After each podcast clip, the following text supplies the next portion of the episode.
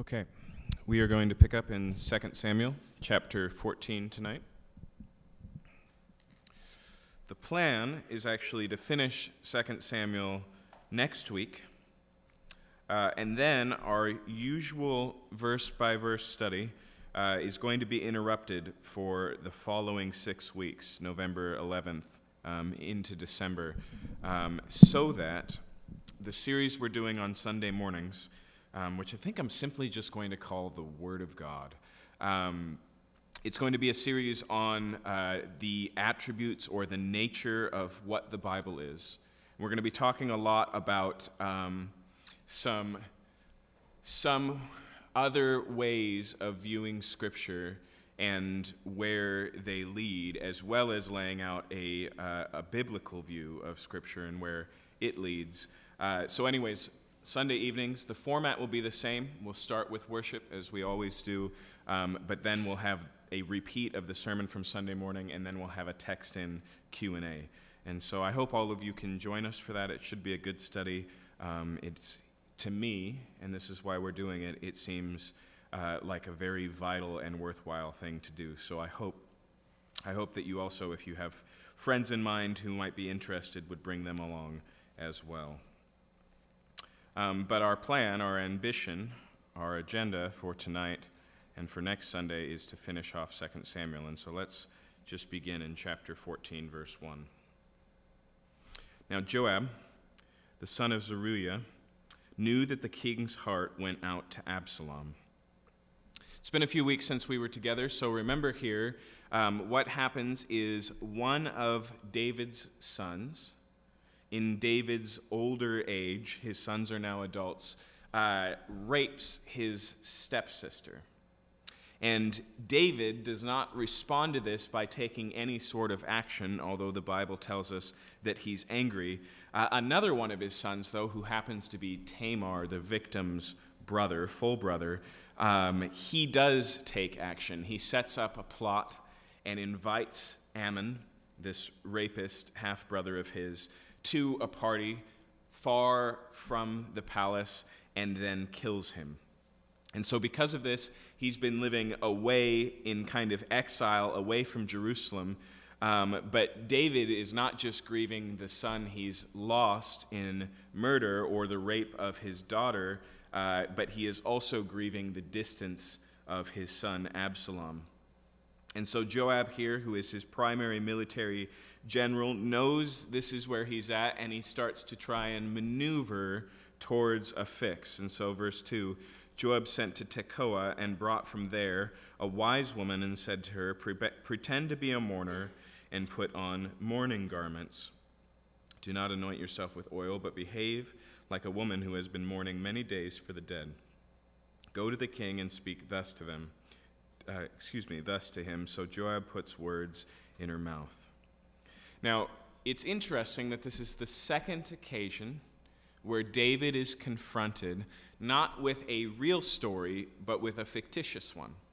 After his sin with Bathsheba, the prophet Nathan comes to David and he says, David, there is a man, and all he had to his name was a sheep, and he had a very rich neighbor, and Nathan makes up this story to incense David against his own sin, and it works like a charm.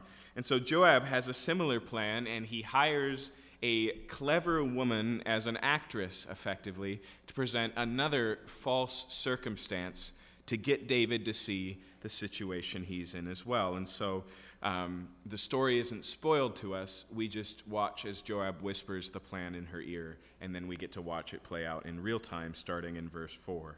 When the woman of Tekoa came to the king, she fell on her face to the ground and paid homage and said, Save me, O king. And the king said to her, What is your trouble? And she answered, Alas, I am a widow. My husband is dead. Now, notice she, like Nathan, is coming here and presenting a legal problem. As a widow in the kingdom, she is coming as the needy uh, who needs the king on her behalf to help her. And so she has his full attention. He's ready to side, to pass judgment on the matter. Um, and so here is the story she presents, verse 6. Your servant had two sons, and they quarreled with one another in the field. There was no one to separate them, and one struck the other and killed him. And now the whole clan has risen against your servant, and they say, Give up the man who struck his brother, so that they may put him to death for the life of his brother, whom he killed. Now, the law, going all the way back to Genesis 9, requires that the life of the life taker be taken in return, capital punishment for the, for the sin of murder. And so the story the woman presents here, both the victim and the culprit are her sons. And so the tension she's feeling is she's lost one of her son. One of her sons has been killed.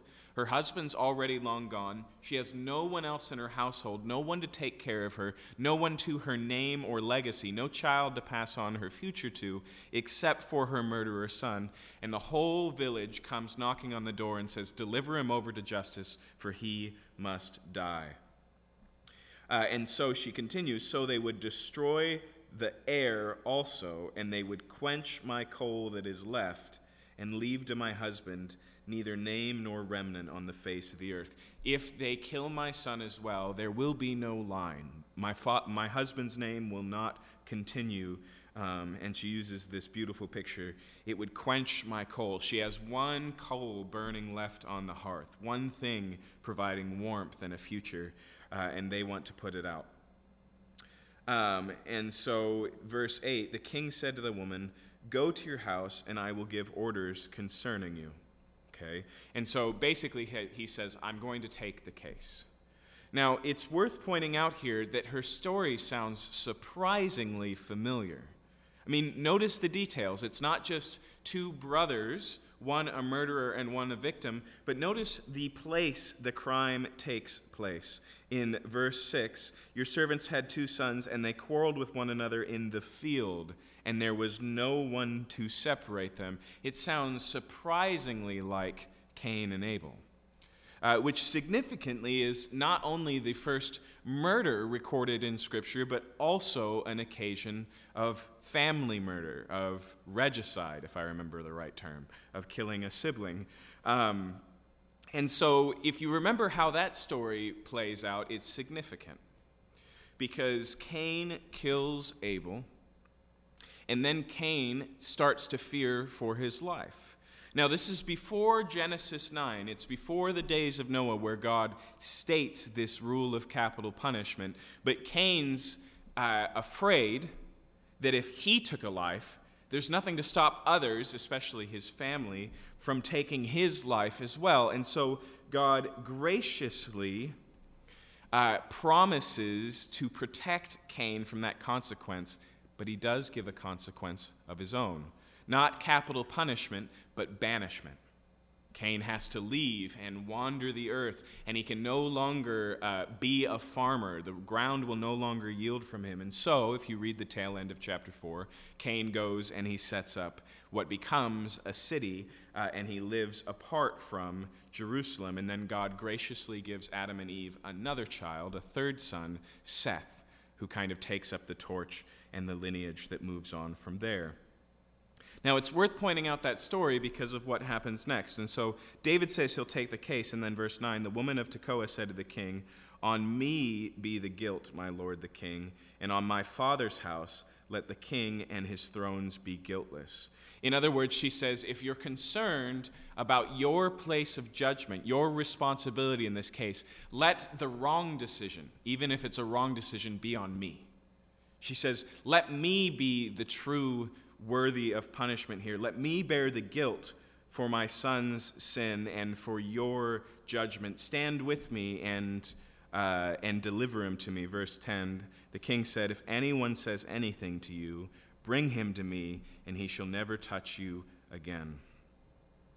And so he says, All right, I will be your son's protector. I will stand for you and him. And she said, verse 11, Please let the king invoke the Lord the God, the Lord your God, that the avenger of blood kill no more, and my son not be destroyed. And so she wants him to take a vow. She wants him to publicly de- declare before God um, that the son will not be killed. And he says, As the Lord lives, not one hair of your son shall fall to the ground. And so, once again, we see David give a sentence on an objective external case And now the speaker brings it to bear on his own circumstances. Verse 12. Now notice the humility that she does this with. The woman said, Please let your servant speak a word to my lord the king. And he said, Speak. And the woman said, Why then have you planned such a thing against the people of God? Okay, so notice here she's starting to connect the dots.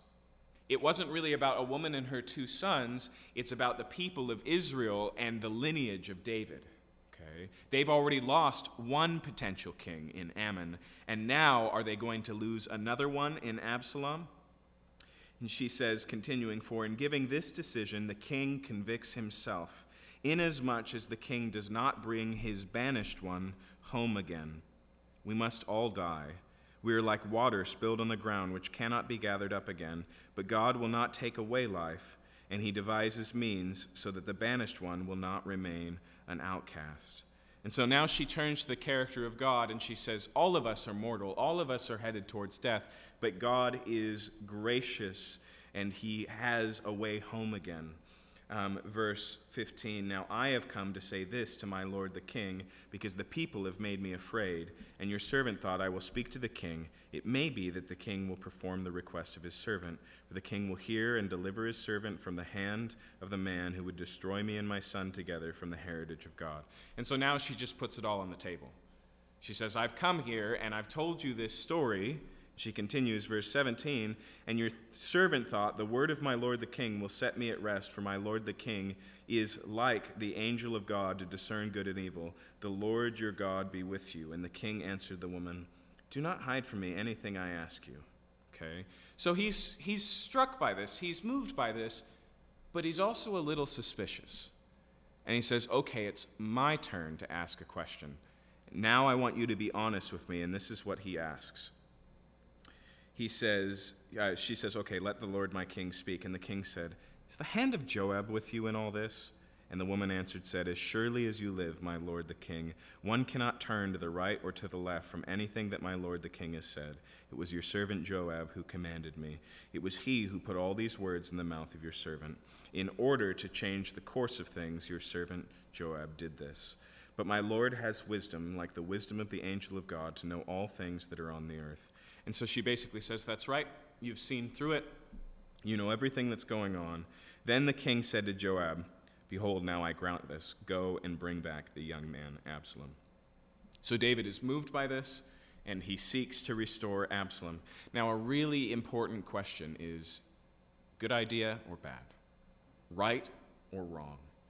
And to be honest, everything that we're going to look at tonight, first off, we have to remember is already tilted away from the goodness of God's will. And that tilting goes back before Amnon and Tamar. It goes all the way back to David's sin with Bathsheba. Okay? As was promised, one of the consequences of David's sin, especially because of his killing of Uriah, was that the sword would not depart from his house. In other words, there was going to be internal conflict. And so we've already seen him lose one son to that, and things are going to get more intense. Um, the reason why I think we may have a clue on what to do with this is because of the presence of Cain and Abel. If we look at God's character with Cain, he is generous, he is gracious, and he does spare Cain's life. But just like Adam and Eve, you know, when they leave the garden and the flaming sword is set, there's no going back. In the same way, there's no going back from Cain. His banishment is permanent, even though it's a gracious sentence. And so it's, it's striking here that actually what uh, Joab and the woman from Tekoa are moving towards and what David does is beyond that, and it's a restoration of Absalom. And here's the worst part, as we'll see it's a restoration without actually addressing the sin itself. It's a restoration without repentance or confrontation or confession. It's just bringing him back in. And I think that's problematic. I think that's part of what goes wrong. It's, it's in a long line of wrong things, and that makes it very hard to judge. Nobody would doubt neither the heart of David or the graciousness uh, in letting Absalom come back. But as we'll see, even if you want to look at it and say this is the right move, it might not be the wise move. And so, 22, Joab fell on the face of the ground and paid homage. And blessed the king. And Joab said, Today your servant knows that I found favor in your sight, my lord the king, in that your king has granted the request of his servant. So Joab, Joab arose and went to Geshur and brought Absalom to Jerusalem. And the king said, Let him dwell apart in his own house. He's not to come in my presence. So Absalom lived apart in his own house and did not come into the king's presence. Now, two things. One, notice that he brings him back into the city. He restores him probably back to his own house and to his own property, but he doesn't give him access to the king. In fact, it may even be here that this would be a limitation because remember, the presence of king is not just a place of honor, it's also a place of tremendous privilege. And so it's almost like here Absalom is under house arrest but the house arrest has been moved closer. But that's not enough for Absalom. And so, verse 25 In all Israel, there was no one so much to be praised for his handsome appearance as Absalom. From the sole of his foot to the crown of his head, there was no blemish in him. And when he cut the hair of his head, for at the end of every year he used to cut it, when it was heavy on him, he cut it, he weighed the hair of his head 200 shekels by the king's weight. Okay, so a shekel is uh, somewhere between two or five ounces, and so we're talking here about five pounds of hair annually. He had a thick mane of hair, and apparently it was part of what made him so attractive. And so uh, it tells us this detail here, uh, and then it gives us another detail, verse 27. There were born to Absalom three sons and one daughter, whose name was Tamar. She was be- a beautiful woman. Okay, and so he has a beautiful family as well. And then the story moves forward for two years. Now, why does it give us that aside? One of the things that Hebrew storytelling always does is prepare you for what's coming. And so a lot of times we get introductions to characters and then we just leave them on the shelf until they're needed.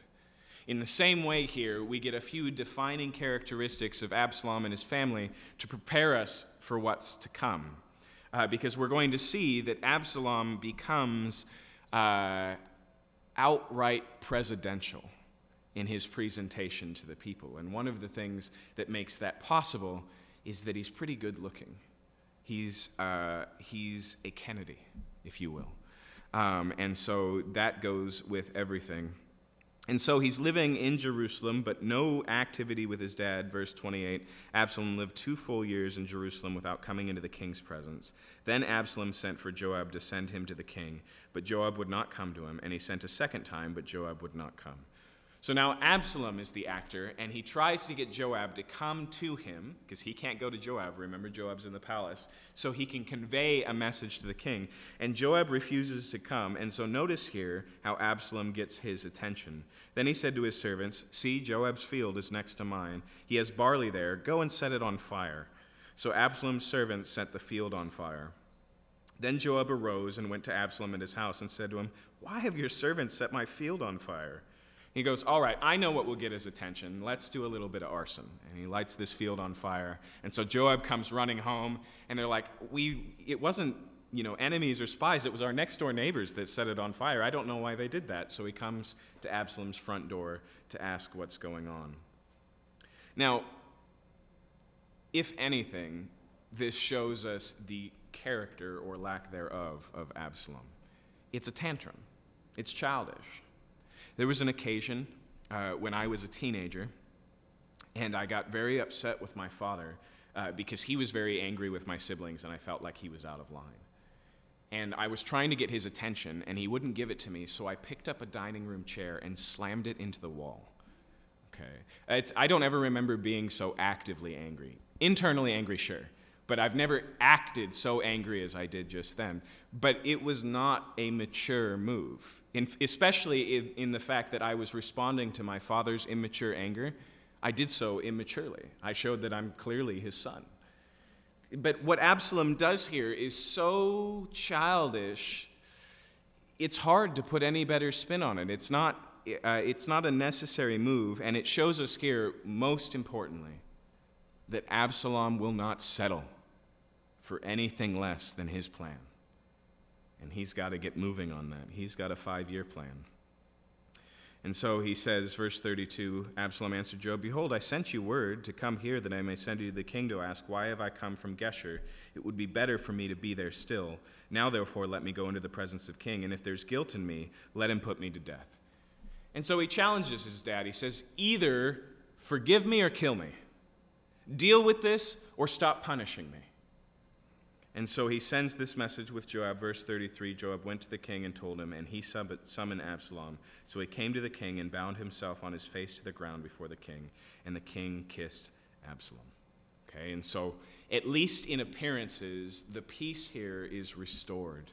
But one of the things that I think we see in David's life and in his household uh, is, is that the deeper issues never get dealt with.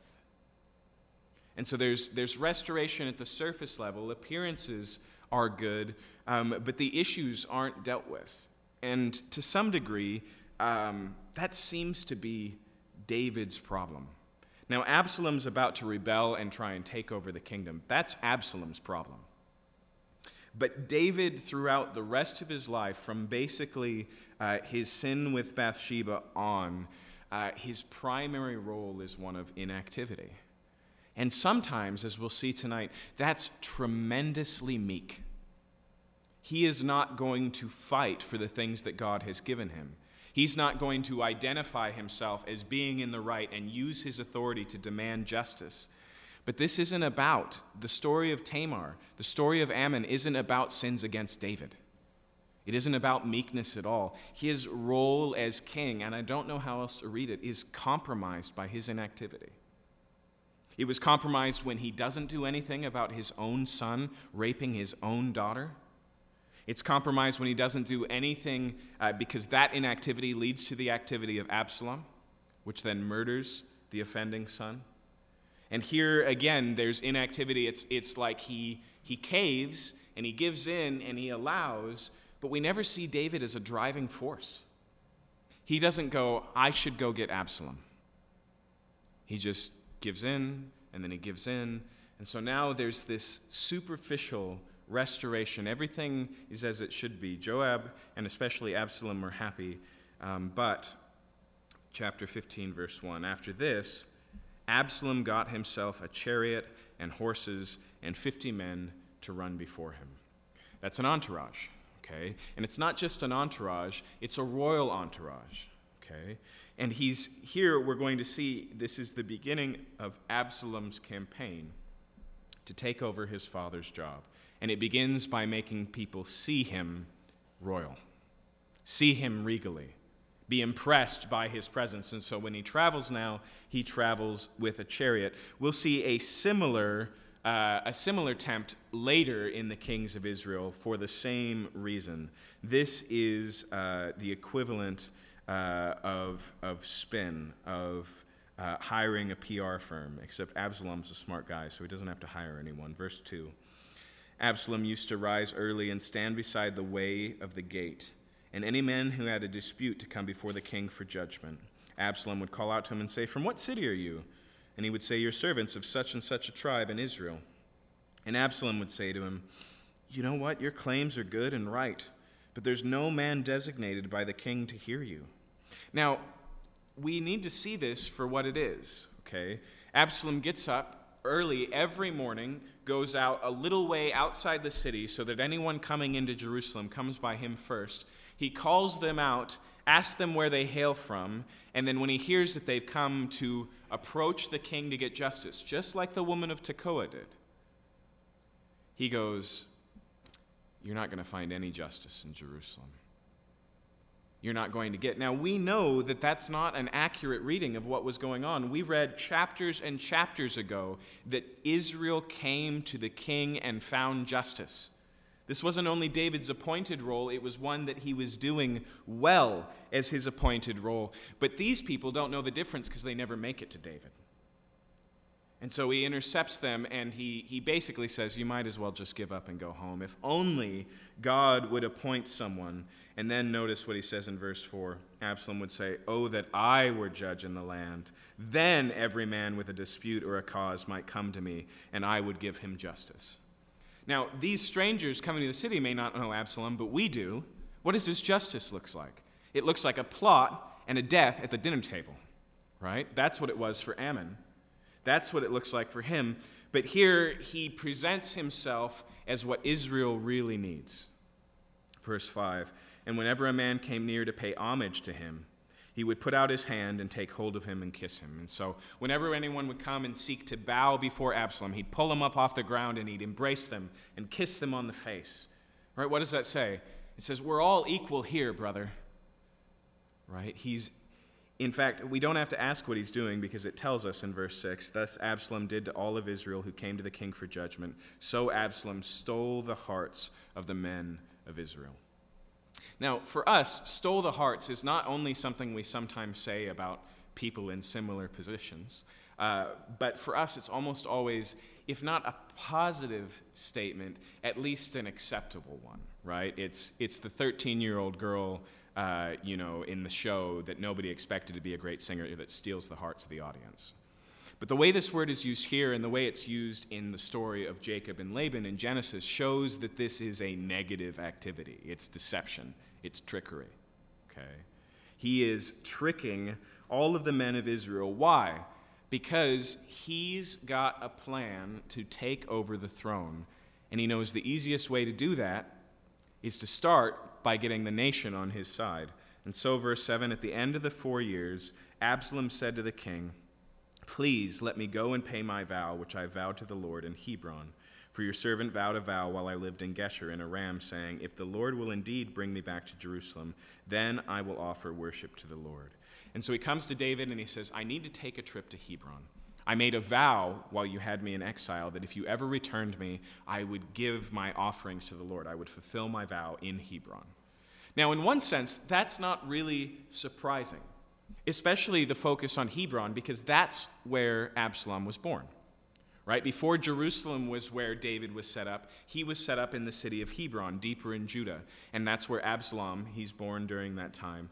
What makes this completely unbelievable is that he's been living in Jerusalem now and even in David's good graces for four years before he ever comes forward and says, Oh, yeah, I made a vow. Now, if you read about vows in Deuteronomy, one of the things it says explicitly is not to tarry in fulfilling your vow. But here, as we'll see, he really isn't going to worship God. This is the final phase of his plot. And so, uh, one of the things that's significant to notice about Absalom, like we've seen with other characters in this story, he has no real, tangible relationship with God at all. God is a means to an end here a way to convince David to let him go, but we do not see Absalom consulting God. We do not see God, Absalom interested in God's will. In fact, his reliance on other sources will be part of his downfall, as we'll see. But he presents this ruse about having to go and pay back a vow. And so, David, the king said to him, Go in peace. Now, he's not going in peace, he's going in treachery. But David, go in peace. So he arose and went to Hebron. But Absalom sent secret messengers throughout all the tribes of Israel, saying, As soon as you hear the sound of the trumpet, then say, Absalom is king at Hebron. Now, notice what he's doing here. I remember listening to, it was probably an episode of X Minus One. X Minus One was an old radio uh, sci fi show, kind of like The Twilight Zone, but in the radio age. And I remember listening to an episode where these ads started appearing in the paper that said, The Martians are coming. Very soon they'll be here. And another ad a week later, they're coming very quickly. And it kept rolling out. And so it's leading forward. And then finally, there's um, an announcement of a parade to welcome the coming of the Martians. And everybody gathers in the street, and there they are, and they peacefully take over the world because of a good PR campaign because everybody thought it was just a marketing ploy. And so they're ready and excited, not realizing it's really a takeover.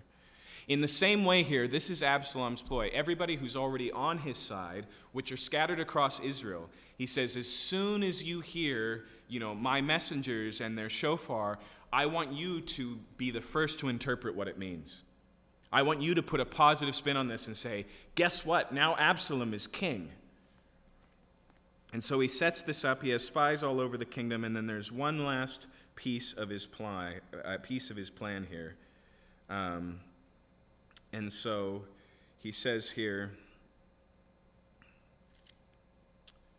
Let me find where we are. um, verse 11 With Absalom went 200 men from Jerusalem who were invited guests, and they went in their innocence and knew nothing. Okay, so what's with these 200 men? These are David's closest companions. These are his counselors. This is his cabinet. This is anyone who matters in Jerusalem who would help David stop this plot. And so he just conveniently takes them off the playfield. Right? He removes them and takes them to Hebron. He holds them hostage, but not in the sense that he's got them in a room locked up. Hebron's quite a ways away. They're never going to get back in time. Okay? Um, but basically, he isolates David uh, by separating him from the men he needs most. And so, verse 12 while Absalom was offering the sacrifices, he sent for Ahithophel, the Gilonite, David's counselor from his city Gilo. Now, Ahithophel here is uh, a counselor who we'll learn later is so respected that everything he says is gold.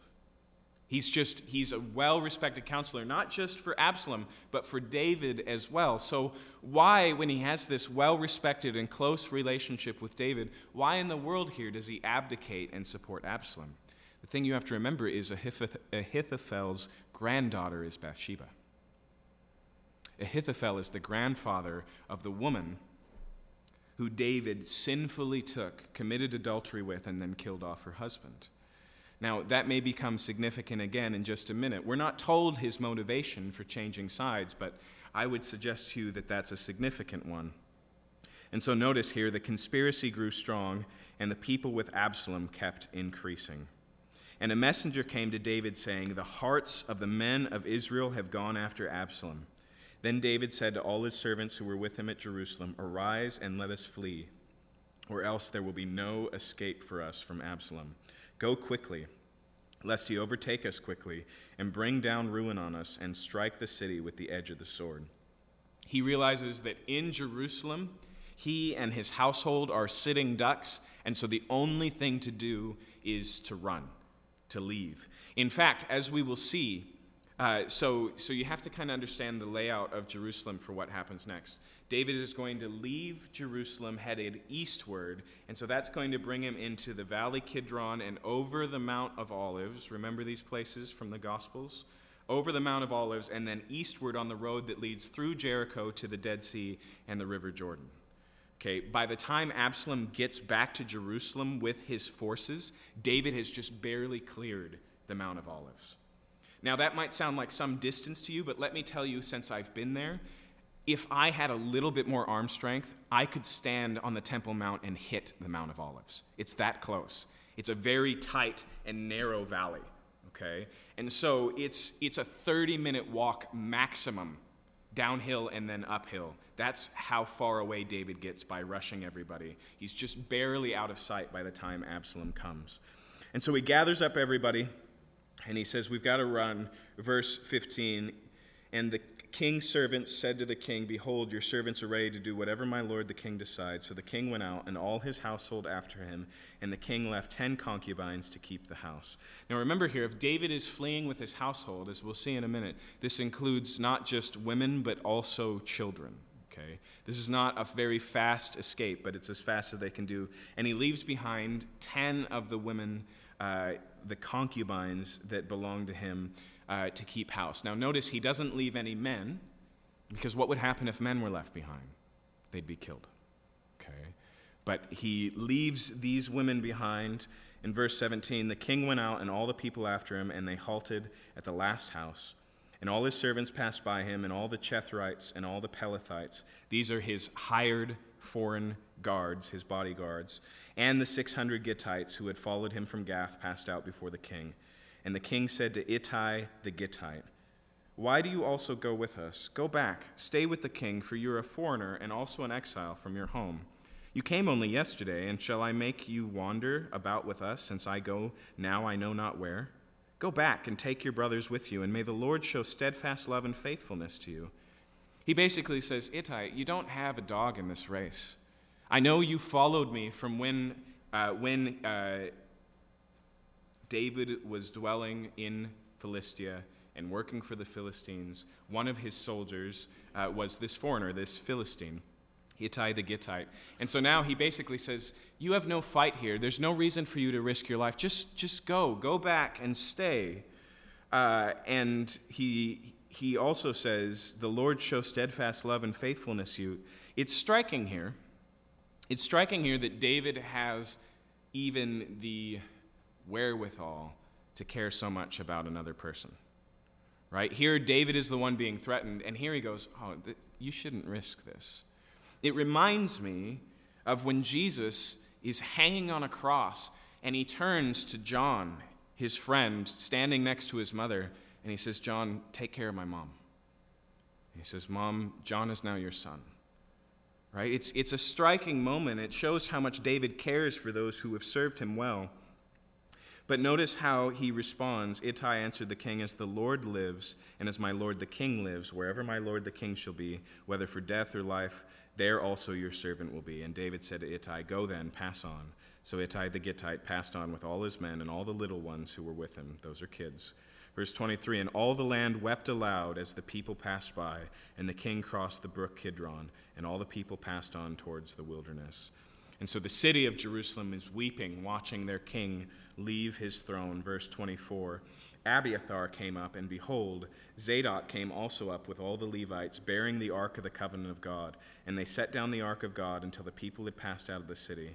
Then the king said to Zadok, Carry the ark of God back into the city. If I find favor in the eyes of the Lord, he will bring me back, and let me see both it and his dwelling place.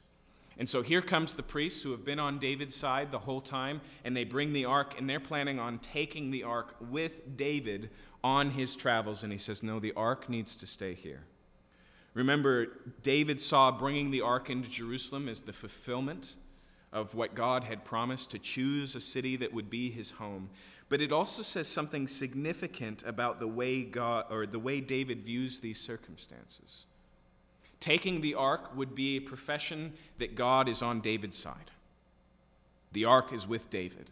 In fact, you can imagine one of the things that might quell a revolt is where the ark stands. Uh, but David is not interested in that. What he's interested in is whatever God is going to do and not the way David can make this happen. Whereas Absalom is interested in PR. We're going to see the heart of David is completely different. And so he sends the ark back in Jerusalem. He says, If God is willing, he will bring me back, and I will again dwell in the city of God. Verse 26 But if he says, I have no pleasure in you, behold, here I am, let him do to me what seems good to me. It's striking here because David basically, despite the fact that this is a revolt of his own son, that is undeserved, basically says, I don't know what God is doing here, but if he's displeased with me, so be it. He's willing to let God be God. And as we saw with Saul, he's unwilling to take God's plan in his own hand, accomplish God's will on his own behalf. He here is so open handed, and it's going to continue. Now he's also wise, and so notice verse 27 the king also said to Zadok the priest, Are you not a seer? Go back to the city in peace with your two sons, Ahimaaz and your son Jonathan, the son of Abiathar. See, I will wait at the fords of the wilderness until the word comes from you to inform me. And so notice, once again, David loves a good pun. And so he says, Hey, wait, aren't you a seer? Why don't you go back and be my eyes? Why don't you stay here so we know Absalom's plan and then you can send a messenger? He asks uh, Zadok here to be an insider. So, 29, Zadok and Abiathar carried the ark back to Jerusalem and they remained there. But David went up the ascent of the Mount of Olives. Okay, right at the base of that is the Garden of Gethsemane in the New Testament, weeping as he went, barefoot and with his head covered. Okay, now that's not good traveling uh, uh, uh attire and stopping to cover yourself in dirt, right? This isn't camouflage, it's grieving. He's grieving that this would happen, and he's grieving in a way that is religious in nature. He's weeping, if you will, before the Lord. Um, and all the people who were with him covered their heads, and they went up weeping as they went. And it was told David, Ahithophel is among the conspirators with Absalom. And David said, O Lord, please turn the counsel of Ahithophel into foolishness. And so, as they're marching up the Mount of Olives, he hears the worst of it that his greatest counselor has changed sides, and he knows that that puts him at tremendous risk. And so he prays. He says, God, put to foolishness the, the counsel of Ahithophel. And then notice how quickly God answers this prayer, verse 32 while David was coming to the summit where God was worshiped. Behold, Hushai the Archite came to meet him with his coat torn and dirt on his head. And so Hushai is such a supporter of David in advance, he's already in mourning and meets him in this way. And David said to him, 33, If you go on with me, you'll be a burden to me. But if you return to the city and say to Absalom, I will be your servant, O king, as I've been to your father's servant in time past, so now I'll be with your servant, then you will defeat for me the counsel of Ahithophel. He says, You can't come with me. Now, maybe he means you'd be a burden to me in the sense that uh, maybe Hushai is old and he doesn't need one more old, slow mouth to feed. Or maybe he's just trying to say, If you really want to help me, here's a better way. And basically, what he says is, I want you to go and offer yourself as well as a counselor. And I want you to seek to defeat the counsel of Ahithophel. We'll notice later that the whole consequence, the whole outcome of this story turns on Hushai's role. Are not Zadok and Abiathar the priests with you there? So whatever you hear from the king's house, tell it to Zadok and Abiathar the priests. Behold, their two sons are with them Ahimaaz, Zadok's son, and Jonathan, Abiathar's son. And by them you shall send to me everything you hear. So Hushai, David's friend, came into the city just as Absalom was entering Jerusalem. Now, this is one of the few places that we find this phrase, friend, friend of. It's not very common in the Old Testament. It may even be here uh, that, uh, that this is an official title. Whether it's ascribed here or later, the friend of the king right? This type of idea. But either way, it recognizes here that Hushai, like we saw with, Hit, uh, with Ittai the Gittite, is loyal to David. And so he comes, and notice, he comes into the city just as Absalom was entering Jerusalem. Okay, so just the short walk back from the Mount of Olives, and here comes with all of his forces Absalom. That becomes really important because of what happens next, chapter 16. Uh, sorry, what happens next in Jerusalem. But first, we continue with David. Verse 1. When David had passed a little beyond the summit, Ziba, the servant of Mephibosheth, met him with a couple of donkeys saddled, bearing 200 loaves of bread, a 100 bunches of raisins, a 100 of summer fruits, and a skin of wine. Now remember, Ziba is a Benjamite whose closest relationships is with the family of Saul, right? Israel's last king. And he's also the caretaker of all of Saul's last living son, Mephibosheth's property.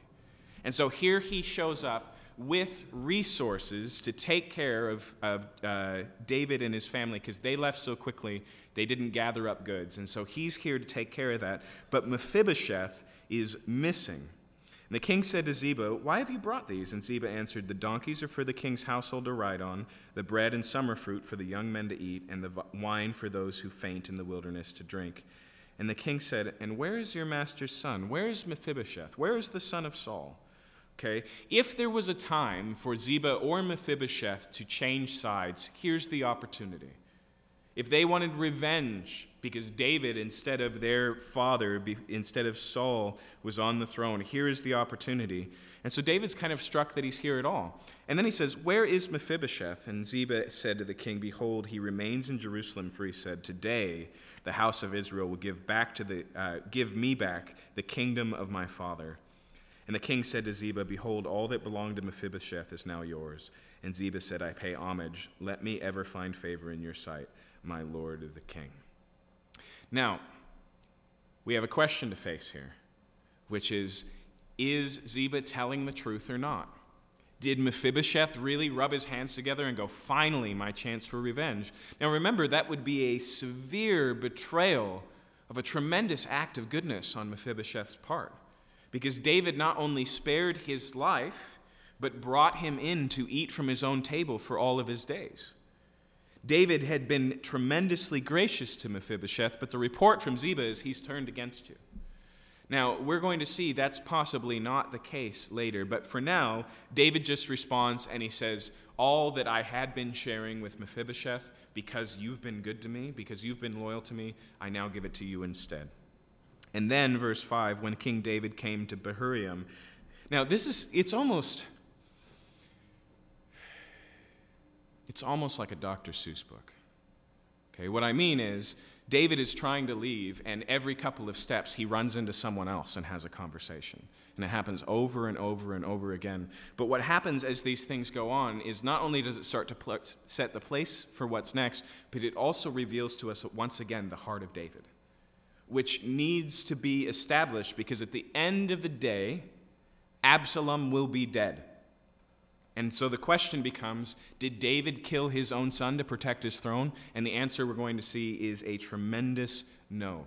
David, once again, is innocent of blood guilt and before the Lord, and it's other circumstances and God who has brought him back to the throne. And so here comes Shimei. When King David came to Bahurim, there came out a man of the family of the house of Saul, another Benjamite, whose name was Shimei, the son of Gera. And as he came, he cursed continuously. He threw stones at David, and all the servants of King David, and all the people, and all the mighty men were on his right hand and on his left. And so he's standing up on the hill next to the road and he's booing and he's hissing and he's calling out, you know, may God curse you, David, for your behavior. Uh, and he's throwing dirt clods and rocks. And here's what he says specifically, verse 7 Shimei said as he cursed, Get out, get out, you man of blood, you worthless man. The Lord has avenged on you all the blood of the house of Saul, in whose place you have reigned. And the Lord has given the kingdom into the hand of your son Absalom. See, your evil is on you, for you are a man of blood.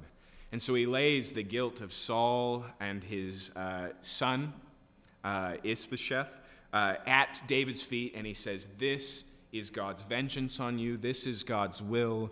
This is God uh, punishing you, David.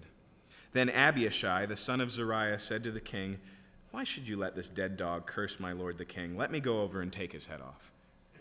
Okay, this is, this is Abishai's only method. This is how he deals with every problem, is I'm just going to kill it. Okay? Um, but, but remember here, Remember here how significant it is to stand against God's chosen king. Every occasion that David is presented with an opportunity to, uh, to kill Saul, he resists. I will not slay the Lord's anointed. And now this man presumes to speak on behalf of God in judgment over David, despite the fact that we well know, and to some degree David well knows, that the death of Saul he had nothing to do with. He was fighting a completely different battle in a completely different place. And even Ishbosheth, David was all ready to hand, extend to him the hand of peace, and some of Ishbosheth's own people killed him in the dark, thinking that David would be happy. But notice how David responds.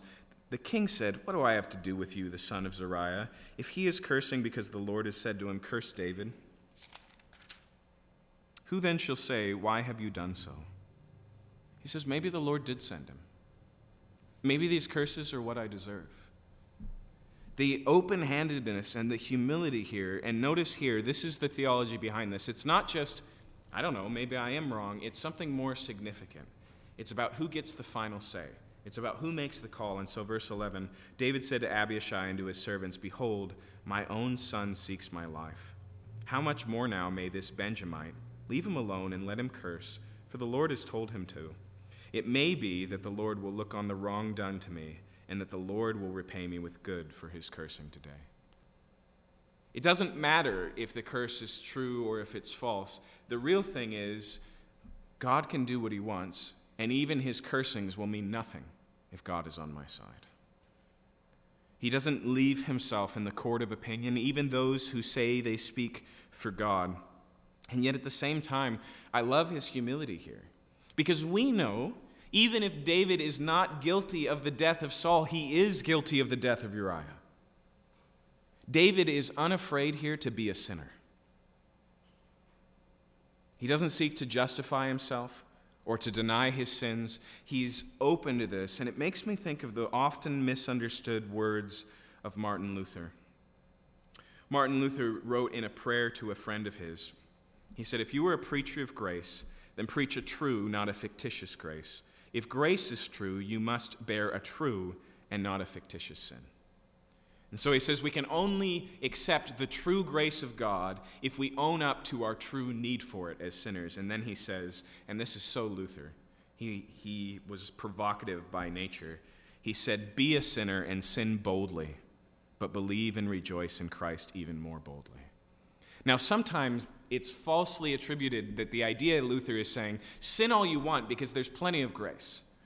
Now, even if that's what Luther meant, and I doubt it, Romans 6 is very clear that that doesn't make any sense. That goes against the grain of the real miracle God has done in making us alive in Jesus Christ. How can we who have been set, from, set free from sin live any longer in it? The point here is not that we should go out and sin boldly, but that we should take the title of sinner boldly. That we shouldn't be afraid to be identified as someone in need of forgiveness. Listen how he continues here. He says, For Jesus is victorious over sin, death, and the world. As long as we are here, we have to sin. We're going to continue to sin. We're still fallen. We're still broken. Sin still exists in us. This life is not the dwelling place of the righteous, but as Peter says, we look for a new heavens and a new earth in which righteousness dwells. Pray boldly. You too are a mighty sinner. This, uh, this seems to be something that David understood. It may be that Shimei was wrong in the specifics, but he wasn't wrong in general. David was a sinner. There were true consequences for sin. And even if, even if here Shimei is wrong, then this is just a place for God to bless David in his grace. And so he continues on. Verse 13 David and his men went on the road, while Shimei went along on the hillside opposite him, and cursed as he went, and threw stones at him, and flung dust. And the king and all the people who were with him arrived weary at the Jordan. I wonder why. And there he refreshed himself. And so here, Shimei follows all the way down the. Okay, so this is the road to Jericho. This is the long and treacherous road of Jesus' parable about the Good Samaritan. Okay, it's, it's a long ways, it's rough, mountainous terrain, and then when you get to the base of it, it's desert all the way to the river. Okay, this is not this is not a stroll. And Shimei goes the whole way, yelling at and cursing and throwing things at David and his men. Now, verse 15 Absalom and all the people of men of Israel came to Jerusalem, and Ahithophel with him. And when Hushai the Archite, David's friend, came to Absalom, Hushai said to Absalom, Long live the king!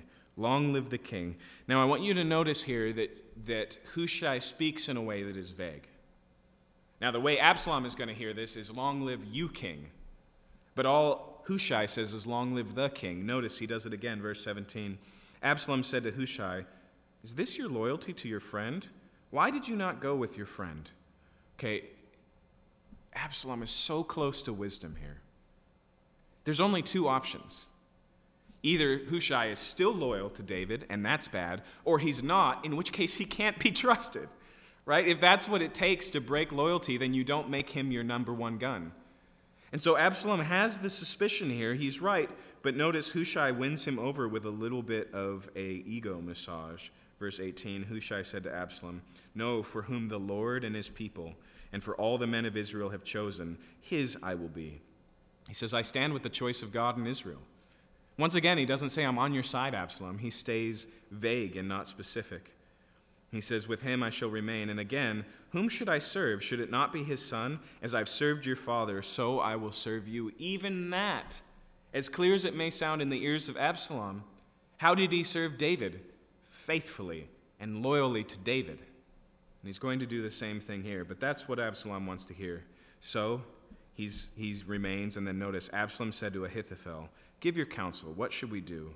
And I want you to notice the first plan of action that Ahithophel suggests. He says, okay, number one thing you've got to do here. Verse 21 Ahithophel said to Absalom, Go into your father's concubines, whom he has left to keep the house, and all Israel will hear that you've made yourself a stench to your father, and the hands of all who are with you will be strengthened. Okay? He basically says, You need to take the concubines of your king, and you need to have sex with them to show Jerusalem who's boss. Now remember, Ahithophel is Bathsheba's grandfather. And so it's hard not to read this as not just being a politically smart move, because it shows, as we see in other places, a significant identification that I am now the ruler. Just as the, uh, the concubines of Saul were grafted into the kingdom of David, so also Absalom is going to do. But it is also a direct attack against David in the same way that David directly attacked his household, Ahithophel's granddaughter's household, sexually.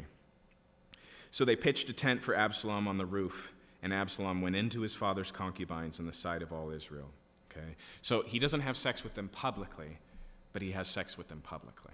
Okay? A tent is set up on the roof so that everybody knows what's going on. And this also fulfills the promise of Nathan that your neighbor will sleep with your own household and not under the cover of darkness, but in the daylight. And so that comes to take pass here. Now, in those days, verse 23, the counsel that Ahithophel gave was as if one consulted the word of God. So was all the counsel of Ahithophel esteemed, both by David and by Absalom. And so David knows what Ahithophel is capable of. He knows how wise he is. And, and Ahithophel has this reputation. Consulting him is almost as good as getting it straight from God's mouth. Okay. Now we're going to see that ends up uh, that ends up being the significant danger to David, and it's what Hushai has to overcome. Verse one. Moreover, Ahithophel said to Absalom, "Let me choose twelve thousand men, and I will arise and pursue David tonight." And so he says, here's the second plan of action. Right now, right now, let me go. Let me take the men that are here and let me pursue David. Verse 2 I will come upon him while he's weary and discouraged, throw him into a panic, and all the people who are with him will flee. I will strike only the king down, and I will bring all the people back to you as a bride comes home to her husband. You seek the life of only one man, and all the people will be at peace and the advice seemed right in the eyes of Absalom and all the elders of Israel. And there's a good reason it seems right, because it is a tremendously good plan of action. Right? David left in a rush. His, his uh, soldiers are limited to a couple hundred, maybe at most uh, 2,000 men. And here they've got another 10,000 plus on top of that that they can make available. Let us just speed march behind them. They're slowed down by family, they're discouraged. Let us take them before the sun even comes up under the cover of darkness. It's a great plan. Okay? And if Absalom were to have taken it, the story may go differently, but notice Hushai here, verse 5. Then Absalom said, Call Hushai the Archite also, and let, he, let us hear what he has to say. Now, to be honest, I don't think you can mark this decision as anything but God's sovereign intervention. There's no good reason for Absalom to go, I'd like a second opinion. And you know whose opinion I want to hear? Hushai's. But that's what he does. And to Hushai's credit, he really sells this. I don't expect many of you to read it, but Warren Wiersbe wrote a book called Preaching with Creativity. And the opening chapter is called What Hushai Knew. And he shows how significantly compelling what we're about to read is because Hushai uses all the tools available to him. And so, although uh, Ahithophel has all the facts, Hushai paints a picture, and the picture convinces. Listen to how vivid the language is here that Hushai uses. Verse 6 When Hushai came to Absalom, Absalom said to him, Thus Ahithophel has spoken. Shall we do as he says? If not, you speak. And Hushai said to Absalom, This time the counsel that Ahithophel has given is not good. Hushai said, You know that your father and his men are mighty men, and that they're enraged like a bear robbed of their cubs in a field. Besides, your father is an expert in war. He'll not spend the night with the people. Behold, even now he's hidden himself in one of the pits or some other place. And as soon as some of the people fall, at the first attack, whoever hears it will say, There's been a slaughter among the people who follow Absalom. And so he says, Don't you know what happens when you take baby bears away from a mama bear? He says, Can you imagine how angry David is right now? Now, Hushai himself knows that's not the case. David is a broken man.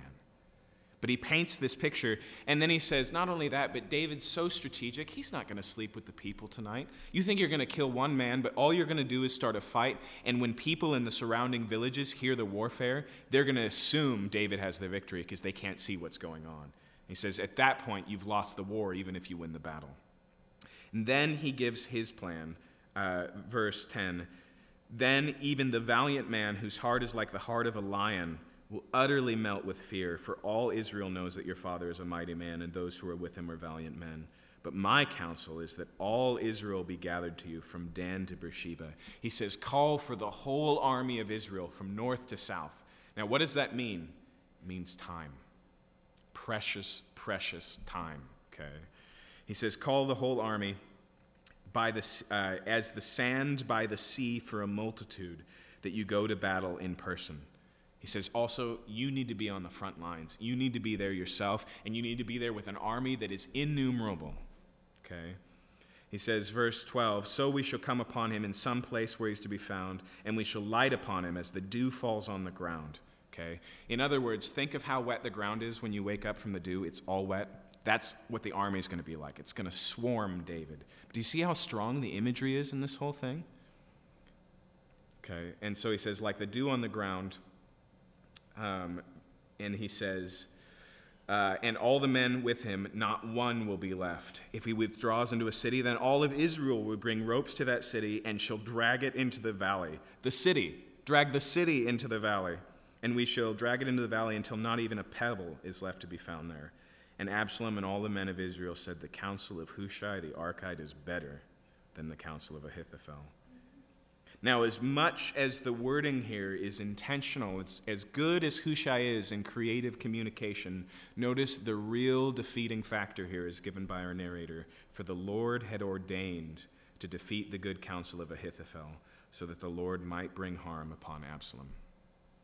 In answer to David's prayer, God has thwarted the wisdom of Ahithophel. Verse 15 Then Hushai said to Zadok and Abiathar the priests, Thus, and so did Ahithophel and counselor Absalom and the elders of Israel, and thus so I have counseled. Now therefore, send quickly and tell David, Do not stay tonight at the fords of the wilderness, but by all means pass over, lest the king and all the people who are with him be swallowed up. And he says, Don't stop on the west side, sorry, yeah, the west side of the River Jordan. Ford it in the middle of the night. It's wet, it's dangerous, you're tired, but put that boundary because it's possible they're going to go tonight. He tells him the whole story. Verse 17 Now Jonathan and Ahimaaz were waiting in Enrogel. A female servant was to go and tell them, and they were to go and tell King David, for they were not to be seen entering the city.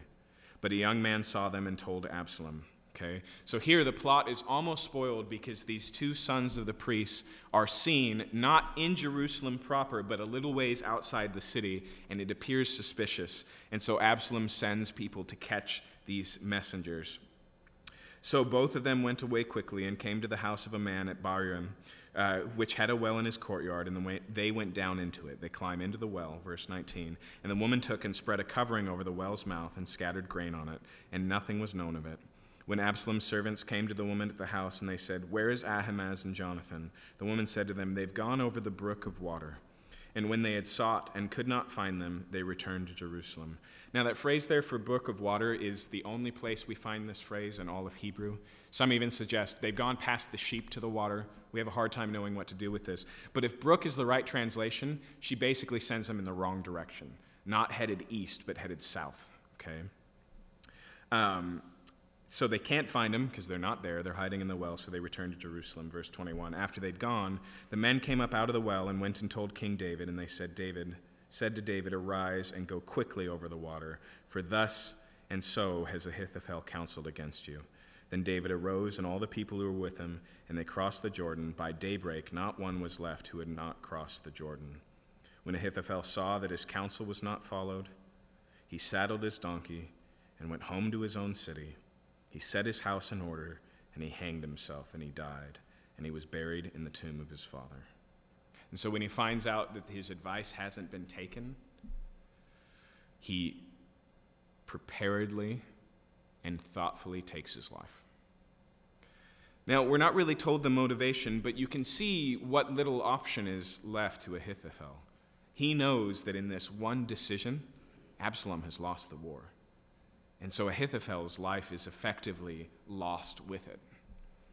But I think it, it exists here significantly for another reason. One of the tensions you th- see throughout the history of Israel and their kings is the tension between the wisdom of men and the voice of God.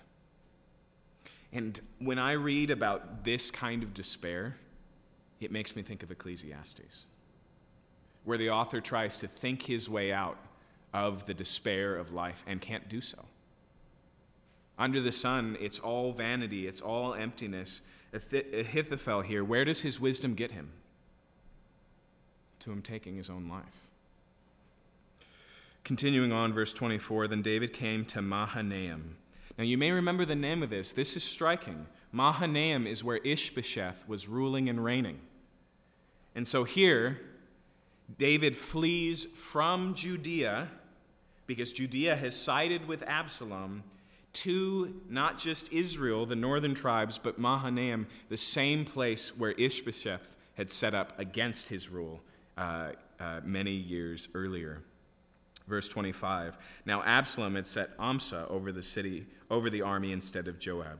Okay, so Amasa is his general. We'll come back to him later. Amasa was a son of a man named Ithra, the Ishmaelite, who had married Abigail, the daughter of Nahshon, the sister of Zeruiah, Joab's mother. Okay, and so notice they're close to the family, uh, but a new general because Joab is left with David. And Israel and Absalom encamped in the land of Gilead. When David came to Mahanaim, Shobi the son of Nahash from Rabbah of the Ammonites, and Machir the son of Ammiel from Lodebar, and Barzillai the Gileadite from Rogelim brought beds, basins, earthen vessels, wheat, barley, flour, parched grain, beans, and lentils. And so again, we find men who uh, here are of some wealth and from all over the northern part of Israel, and they all gather where David is, and they bring him provisions honey, verse 29, and curds and sheep and cheese from the herd for David and the people with him to eat, for they said, The people are hungry and weary and thirsty in the wilderness. Let's continue, chapter 18. Then David mustered the men who were with him and set over them commanders of the thousands and commanders of the hundreds. Now remember, we know, and David knows, he's about to be tremendously outnumbered. And so his strategy here is to divide up his army into three sections. And as we'll see, by dividing them into three sections and spreading out the army, he forces the army of Absalom to spread out as well, so they can't be unified in strength. Okay? And so he has three armies, therefore, three generals. David sent out the army, one third under the command of Joab, one third under the command of Abishai, the son of Zeruiah, Joab's brother, and one third under the command of Ittai the Gittite. And the king said to them, I myself will go out with you. But the men said, You shall not go out, for if we flee, they will not care about us. If half of us die, they will not care about us. But you are worth 10,000 of us. Therefore, it's better that you send us help from the city. In other words, they say, No, the war ends if you die. Even if we lose some of us, if you're still alive in the city, there can be a round two. And so they say, David, you can't come out for this one. Verse 4 The king said to them, Whatever seems best to you, I will do. So the king stood at the side of the gate while all the army marched out by the hundreds and by the thousands. And the king ordered Joab and Abishai and Ittai. Now listen to this deal gently for my sake with the young man Absalom. So he calls together his three generals and he says, Don't kill my son. Notice he refers to him as the young man Absalom here. It's like, it's like when you hear a parent of a terrible criminal say, You may see him as a monster, but he's still my little boy. Right? And so he commands the generals, whatever the outcome, Absalom lives. And notice all the people heard when the king gave the orders to all the commanders about Absalom. Once again, what's about to happen, David is innocent of. His desire is not to finish this, you know, with an iron fist to put down a rebellion. He wants to spare his son. Now, that's not how it's going to turn out, but the whole army heard David's heart here. So, verse 6 the army went out into the field against Israel, and the battle was fought in the forest of Ephraim. Okay, strategic point number two. Not only does he spread into three armies and spread out the armies against them, he chooses the terrain, and the terrain he chooses is a forest okay? In other words, David goes, let's go for guerrilla warfare. Let's use the terrain to our advantage so that it's not just like have you ever watched the old movies of the Civil War where soldiers just line up with guns and fire and they collapse and then they line up with guns and fire, right? What was significant about the American Revolution before that was as the British came in, the Minutemen, men like this, fought in a different way. It was the same thing in Vietnam. What changed the outcome was not the number of the soldiers, but the terrain was treacherous and only known by one side, and they used that to their advantage. That's what David is doing here. And so he uses this forest to his advantage. Verse 7 The men of Israel were defeated there by the servants of David, and the loss there was great on that day 20,000 men. Um, now remember, David's forces at best here are less than that, okay? And so they survive in great numbers and they, they really dole it out. Verse 8 the battle spread over the face of all the country. And then notice this the forest devoured more people that day than the sword. Okay? Now, I don't know about you, but when I read that, I think of the two towers? I think of Ents. I think of these living trees that become soldiers, and they're the ones that win the day. But obviously, that's not what's going on here. It's either one of two things. Either we chalk this up to David's brilliant military strategy, which is he uses a terrain that is inherently dangerous for warfare, and that does the work for them. Or, significantly, earlier in Israel's history, when God is involved in warfare, it's nature that does the work. It's loud storms, it's earthquakes, it's the sun stands still. Okay? Either way, either way here, what we recognize uh, is that the victory comes with God's help. Okay? And so, verse 9 Absalom happened to meet the servants of David. Absalom was riding on his mule, and the mule went under the thick branches of a great oak. Okay. Now remember, Israel wasn't to multiply horses, uh, and, and on top of that, in, in the ancient Middle East, the donkey was the mount of royalty. But it's still really funny to picture, right? Here comes Absalom, and he accidentally stumbles across David's men on his battle donkey. Okay? And so he turns the donkey around and he starts to run away, and notice what happens. The mule went under thick branches of a great oak, and his head caught fast between the oak, and he was suspended between the heaven and earth, while the mule that was under him went on. And so he's left stuck and hanging from a tree. And it may be it's not stated directly here, but since his heavy, thick hair was mentioned earlier, it may be that he's caught by his beautiful hair. But there's a greater significance to this, okay? In the book of Deuteronomy, it makes the point that any time a body is killed, it's not to be left hanging and exposed after dark, because cursed, Deuteronomy says, is any man who hangs on a tree. Now, strikingly, in Deuteronomy 27, in verse 16 and verse 20, it talks about two particular Israelites who come under God's curse. One is the one who defies and denies the respect of the parents, and then a few verses later, one who sleeps with his father's wife. Both of those things, both of those things Absalom has done, and the end he comes to here is not due to anything less than the consequence of God's curse on him. And so he's stuck hanging from this tree. I love the phrasing there suspended between heaven and earth. He's just hanging, completely vulnerable, exposed. In verse 10, a certain man saw it and told Joab, Behold, I saw Absalom hanging in an oak. And Joab said to the man who told him, What? You saw him? Why did you not strike him to the ground? I would have been glad to give you ten pieces of silver and a belt. He's like, Don't you know I would have rewarded you? That was the easiest kill. This whole thing would have been over. But notice verse 12 the man said to Joab, Even if I felt in my hand the weight of a thousand pieces of silver, I would not reach out my hand against the king's son. For in our hearing the king commanded you and Abishai and Ittai, quote, For my sake, protect the young man Absalom. On the other hand, if I dealt treacherously against his life, and there's nothing hidden from the king, then you yourself would have stood aloof. He said, Are you kidding me? Not only did I hear what the king said, but you're not going to take the fall for me if David comes down on me. That's not going to happen. And so, verse 14 Joab said, I will not waste a time like this with you. And he took three javelins in his hand and thrust them into the heart of Absalom while he was still alive in the oak. And ten young men, Joab's armor bearers, surrounded Absalom and struck him and killed him. Now that reads a little bit weird, doesn't it? Who is it who survives three javelins to the heart and then is struck by the other men and killed? Um, the word there for javelin is, is, I mean, it's the word for javelin, but it's also the word for stick.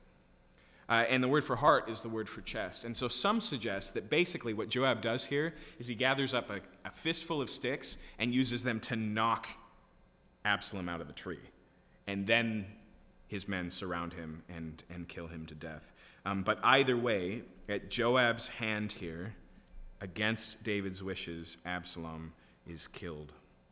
Then Joab blew the trumpet, and the troops came back from pursuing Israel, for Joab restrained them.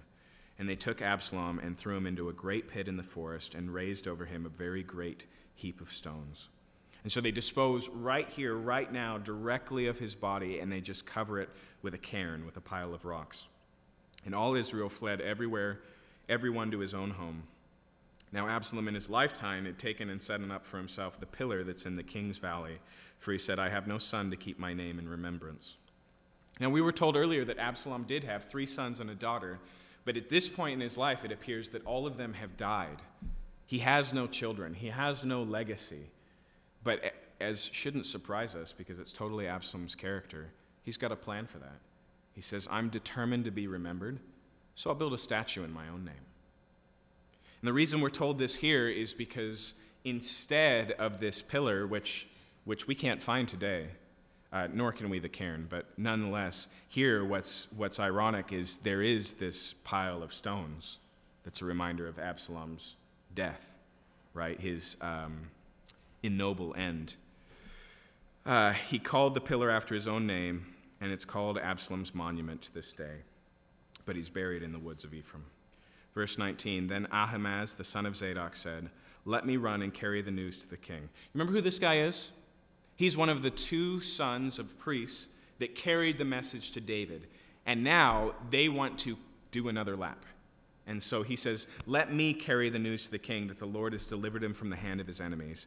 And Joab said to him, You're not to carry the news today. You may carry news another day, but today you shall carry no news because the king's son is dead. And so Joab says, No. He says, No, you're not going to do it. And then, verse 21, Joab said to the Cushite, Go tell the king what you have seen. And the Cushite bowed before Joab and ran. The only way I understand this, the only way I can wrap my head around this, is that Joab doesn't trust Ahimaaz to put the right spin on this situation. Okay? He wants to make sure that his guy, in fact, the reference here to just the Cushite makes it sound like this is a household servant of Joab's. But either way, he sends his own messenger to do the job because he knows he's just, uh, he's just denied the command of the king. Uh, and so the Cushite bowed before Joab and he ran. Then, verse 22 Ahimaaz, the son of Zadok, said again to Joab, Come what may, let also me run after the Cushite. And Joab said, Why will you run, my son, seeing that you will have no reward for the news? In other words, you're not going to get there first. What's it matter? Verse 23 Come what may, he said, I will run. So he said to him, Run. Then Ahimaaz ran by the way of the plain and outran the Cushite. Now David was sitting between the two gates, and the watchman went up to the roof by the gate of the wall. And when he lifted up his eyes, he looked and saw a man running alone. Okay, in times of war, back at home, clearly a messenger from the front lines.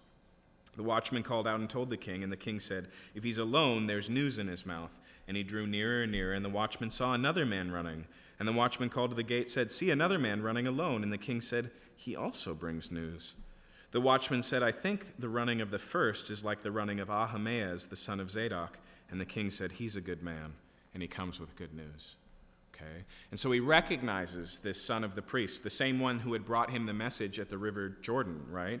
And he goes, Okay, I bet he has good news. Verse 28 Then Ahimaaz cried to the king, All is well. And he bowed before the king with his face to the earth and said, Blessed be the Lord your God, who has delivered up the men who raised their hand against my lord the king. And the king said, Is it well with the young man Absalom? And Ahimaaz answered, When Joab sent the king's servant, your servant, I saw a great commotion but I do not know what it was. And so it seems here like he intentionally holds back. He doesn't spoil the plot. Maybe that's just from the counsel of Joab. In fact, maybe the best way to read it, you won't have a reward if you go, is do you remember the last time a messenger came to David and said, Your enemy is dead? Right? Remember when uh, both with Ishbosheth and then all the way back with Saul, both of those messengers had tremendously terrible consequences because God or David was not interested in vengeance on his enemies. Um, but either way, he only says, Well, there was something going on, but I don't know what it was. In verse 30, the king said, Turn aside and stand here. So he turned aside and stood still. And behold, the Cushite came, and the Cushite said, Good news for my lord the king, for the Lord has delivered you this day from the hand of all who rose up against you. The king said to the Cushite, Is it well with the young man Absalom? And the Cushite answered, May the enemies of the Lord the king and all who rise up against you for evil be like that young man. Now, notice what he doesn't say here. Unlike the other one, he does tell him the guy is dead, but he does it relatively tactfully. He doesn't say, Yes, he's dead. He says, May what happened to him happen to all your enemies. Okay? But notice what he doesn't say. He doesn't say, Yeah, Joab killed him. Right? It's just left there quietly, unaddressed. Verse 33 The king was deeply moved and went up to the chamber over the gate and wept.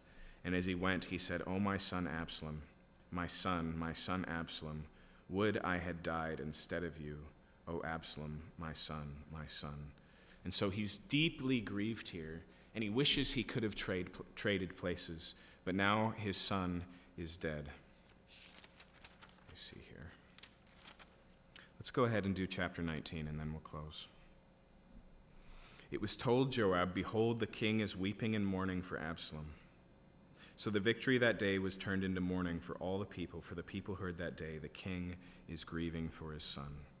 Now remember, this is not just the people of Judah or the people of Jerusalem or the people of Israel. This is the armies that are hearing this. And so here, they've dealt with a significant political threat. It's over. They've brought victory, and David is weeping. In verse 3, the people stole into the city that day as people steal in who are ashamed when they flee in battle. So instead of them coming, marching with victory and parade, they sneak in, tail between their legs, embarrassed of the victory because of the death of Absalom and the grief of David. And the king covered his face, and the king cried with a loud voice, O my son Absalom, O Absalom, my son, my son. Then Joab came into the house of the king and said, You have today covered with shame the faces of all your servants, who have this day saved your life, and the lives of your sons and daughters, and the lives of your wives and concubines, because you love those who hate you, and you hate those who love you. For you have made it clear today that the commanders and the servants are nothing to you. For day, today I know that if Absalom were alive and all of us were dead, today you would be pleased. Joab says, This isn't right.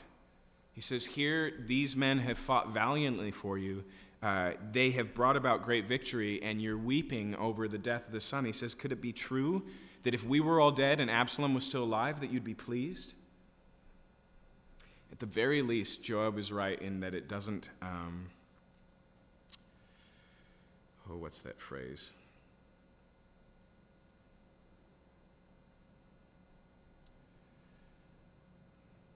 I can't think of it. I was trying to think of that PR phrase when we say when something doesn't look good. It doesn't matter. At the very least, it's not good for morale. And so Joab challenges him. Now, granted, and I think it's worth stating, Joab does so with very little sensitivity because Joab doesn't have any. He never has. Okay? And so he challenges him and he effectively tells off David. Verse 7 Now therefore arise, go out and speak kindly to your servants. For I swear by the Lord, if you do not go, not a man will stay with you this night, and it will be worse for you than all the evil that's come upon you from your youth until now. He says, We've got to nip this thing in the bud. The only way this ends is if you if you change your attitude and face your soldiers. And so, verse 8 the king arose and took his seat in the gate. And the people were all told, Behold, the king is sitting in the gate. And all the people came before the king. Now Israel had fled, every man to his own home, and all the people were arguing throughout all the tribes of Israel, saying, The king delivered us from the hand of our enemies, and saved us from the hand of Philistines, and now he's fled out of the land from Absalom. But Absalom, whom we anointed over us, is dead in battle. Now therefore, why do you say nothing about bringing the king back? Okay. Now, notice here, um, the first move here is with Israel, it's with the northern tribes. It's with all of those who gathered with Absalom, and, and they want to turn it around. But there is one holdout, and that's the household of Judah. And so, verse 11 King David sent this message to Zadok and Abiathar the priests Say to the elders of Judah, Why should you be the last to bring the king back to his house when the word of all Israel has come to the king? You're my brothers, you're my bone and flesh. Why then should you be the last to bring back the king and say to Amasa, Are you not my bone and flesh? Now remember who Amasa is? That was Absalom's general. And here he gives him full amnesty. And he says, Look, we're family. In fact, we're going to see he appoints him to a high position in his own army. Um, are you not my bone and flesh? God do so to me, and more also, if you are not commander of my army from now on in the place of Joab. Okay. At this point, David has had enough of Joab. Consistently, Joab has denied his orders, worked in the background, uh, brought about his own will, uh, and so he, he demotes Joab and takes Absalom, his general, and appoints him over his armies. Verse 14 And he swayed the heart of all the men of Judah as one man, so that they sent word to the king, Return, both you and all your servants. So the king came back to the Jordan, and Judah came to Gilgal to meet the king and to bring the king over the Jordan. Okay, so notice here the elders of Judah come all the way to the River Jordan, and they're going to walk all the way back to Jerusalem with David. But, well, before but, we have to deal with this first, verse 16. And Shimei, the son of Gera, the Benjamite from Bahurim, hurried to come down to the men of Judah and meet King David. This is, this is the man who was cursing David and throwing rocks, right? And he makes sure he's at the river for the crossing as well. And notice what he says in verse 17 With him were a thousand men from Benjamin. As well, we have Ziba, the servant of the house of Saul, with his fifteen sons and his twenty servants, rushed down to the Jordan before the king, and they crossed the ford to bring over the king's household and do all his pleasure. And Shimei the son of Gera fell down before the king as he was about to cross the Jordan, and said to the king, Let not my lord hold me guilty. Or remember how your servant did wrong on the day that my lord the king left Jerusalem. Do not let the king take it to heart. For your servant knows that I have sinned. Therefore, behold, I have come this day, the first of all the house of Joseph, to come down to meet my lord the king. Right? It's mostly just Judah that's here. And that's side note because that's who David invited. But, but Shimei here says, Look, no one else from Israel came, and here I am. I was wrong. I'm a sinner. Please forgive me. And so, um, verse 21 Abishai, the son of Zeruiah, answered. Can anyone guess what his answer is going to be? It's been consistent. If anything, we can say that he doesn't change. Shall not Shimei be put to death because he cursed the Lord's anointed? But David said, What have I to do with you, you sons of Zeruiah, that you should this day be an adversary to me? Shall anyone be put to death in Israel this day? For do I not know that I am this day king over Israel? In other words, if I'm being reappointed, then it's amnesty. That's the name of the game. Verse 23 The king said to Shimei, You shall not die. And the king gave him his oath.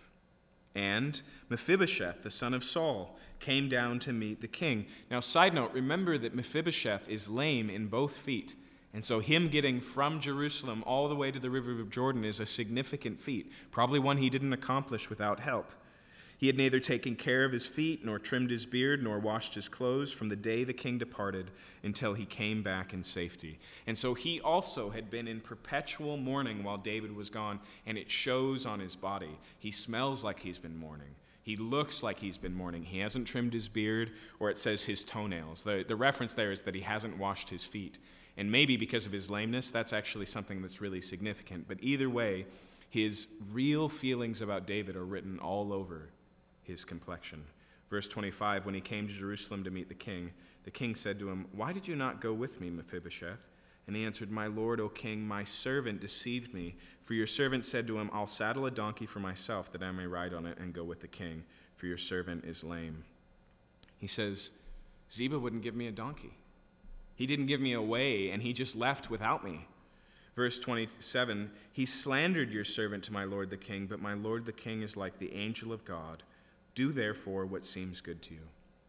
He says, This is what really happened, but the decision is yours. Verse 28 For all my father's house were but men doomed to death before my lord the king. But you set your servant among those who eat at your table. What further right have I then to cry to the king? He says, You've already given me such a tremendous gift. It doesn't make any sense for me to fight for anything more or anything less. And the king said to him, Why speak any more of your affairs? I've decided you and Ziba shall divide the land. And so notice here, he doesn't restore everything to Mephibosheth, he splits it equally. And I think there's a little bit of wisdom here because all he has is two reports. Now, it seems most likely that Ziba is the one who's at fault here, and maybe David even knows it. But remember, today is not a day of judgment and death. And so he gives, and notice to his credit Mephibosheth's response in verse 30. Mephibosheth said to the king, Oh, let him take it all, since my lord the king has come safely home.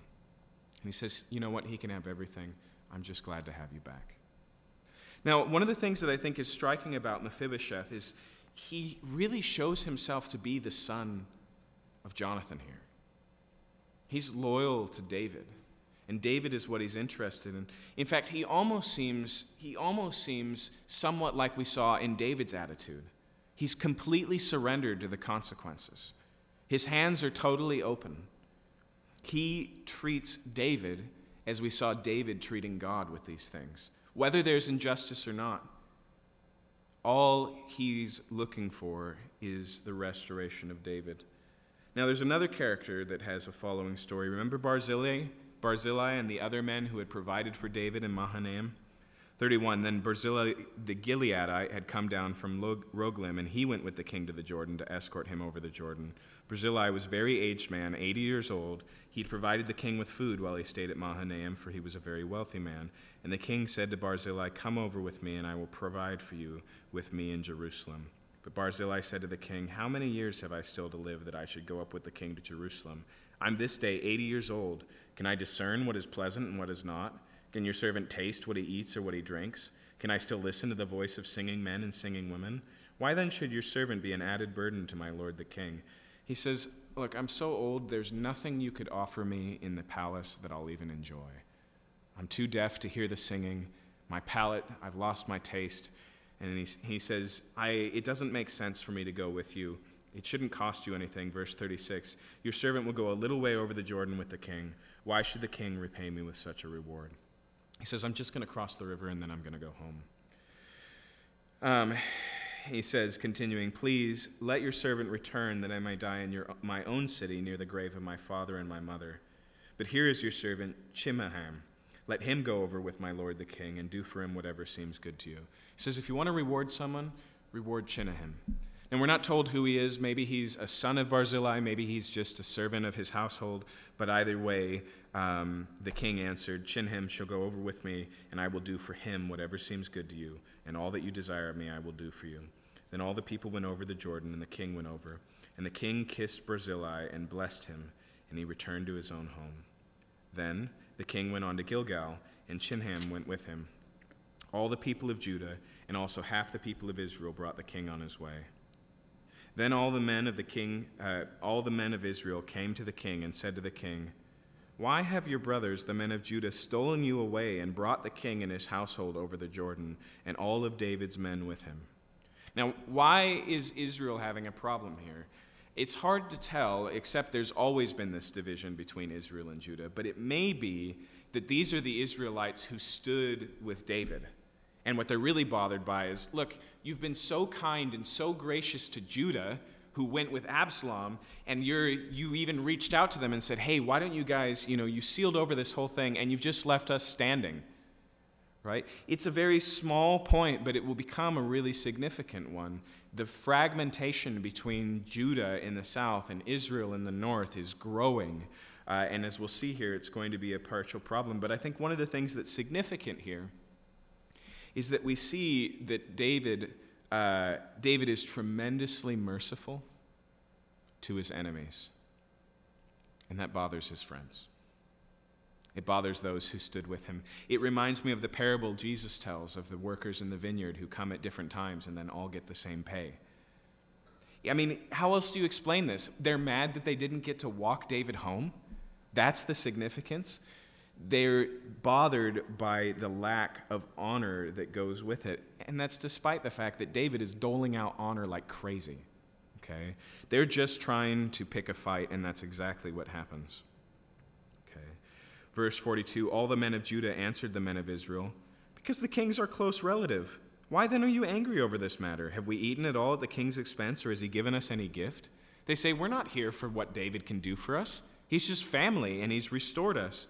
And the men of Israel answered the men of Judah, We have ten shares in the king. In David also we have more than you. Why then did you despise us? Were we not first to speak of bringing back the king? They say, Look, you're only two tribes, even if you're close. We're the other ten tribes. The king's more ours than yours. And he says, uh, Besides, wasn't it our idea to put him back on the throne, to bring him back to Jerusalem? You were the holdouts. Okay? But the words of the men of Judah were fiercer than the words of the men of Israel. Now, as we're going to see, that means that there's an aftermath that happens here. Going back to the Lord of the Rings, right? It seems like the ring's been thrown into Mount Doom, the story should end, and for some reason, Tolkien feels he needs to give us a hundred page epilogue with more battles, skirmishes that follow. And that's what happens here. And I think the reason is actually the same. Tolkien does that, and the Bible records that they're different, obviously. Tolkien is making up a story, the Bible is recording history, but they're both reflecting how the human heart works. And unfortunately, just because, uh, because conflict, the head is cut off, it's like a hydra. And what we're discovering here is that there's this volatile tension forming even under David's reign. He can barely hold together Israel and Judah, and it's not going to be surprising with, when under, uh, after Solomon's reign it splits entirely and is never restored until they both go into exile. Um, so we'll, we'll deal with that last rebellion next week, and then we'll finish off the rest of 2 Samuel. But let's go ahead and pray and close for the night.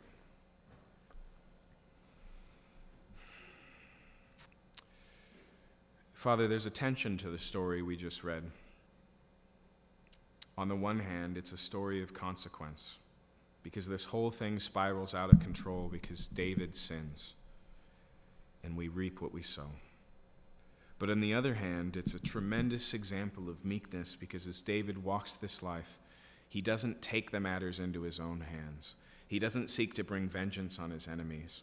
He yields to the will of God and expects that if God is going to work, then he's capable of doing it without David's plans or interventions. He expresses here meekness. And Lord, I ask that we would really draw from both of those lessons. That we would recognize that oftentimes in our lives, because of past decisions, we're well off the path. And you're so gracious to meet, we, meet us where we are. And I pray that we would have the heart of David uh, that would rather yield ourselves fully to the good and just and forgiving judgment of God than fight for ourselves, than try and prove ourselves righteous or worthy, or deny the verbal attacks of our enemies. God, I ask that you would just um, help us to, even if we take the label sinner boldly, knowing that you don't forgive fictitious sinners, but only true ones. We thank you, Lord, that that's your nature, that the cross of Christ was so significant that no matter what we've done, no matter who we are, if we just receive the gift you freely offer in Christ, we can be forgiven. Thank you for that, Lord. And we pray in the name of your Son, Jesus. Amen. Amen. Have a good night.